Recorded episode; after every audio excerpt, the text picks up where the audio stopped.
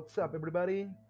Welcome to another episode of my podcast. This is your host, Jordi Medrano, and today I want to thank all the people who listen to me, especially my friends who supports me with this personal project. Thank you so much. Today's topic is about my bad experiences in my love relationships. I'm gonna talk about this, always giving my point of views and my advices. Let's get started. When I was a child, I was practically not raised by my parents because they worked all day, which was something great because nothing material was missing at home.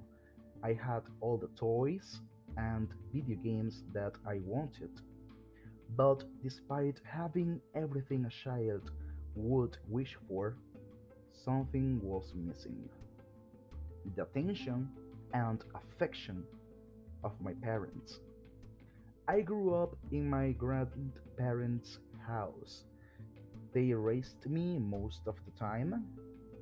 Each time I looked less at my parents, I don't want to sound dramatic or cheesy about this, but I must say this led me to make bad decisions in my love relationships due to my bad self esteem and insecurity. My bad decisions in my love relationships started when I was a teenager. I met a girl, I'm not going to mention names, obviously. I felt that I was finally happy. She was a pretty white girl with green eyes. She was short, you know, the type of girl that most would like. As time went by, she changed with me. Each time we saw each other less, she came to my house less often until she decided to abandon me once and for all. The most cruel thing this girl did was disappear without giving me any reason. She didn't answer messages or calls until I got tired of trying to know why she didn't give me any reason to completely disappear from my life. I realized that these cases are called ghosting. It's like she turned into a ghost. A year later, I met another girl. It was an old relationship that had not worked in the past, but at that moment, things happened. After having passed that frustrating experience with my past relationship, I decided to start from scratch. Everything was going well, as always, as all the beginning of a relationship. But the problem with this girl was that she came from a very dysfunctional family where she lived a lot of violence. She was trying to escape her problems by drinking alcohol, which it became a habit, a bad habit actually.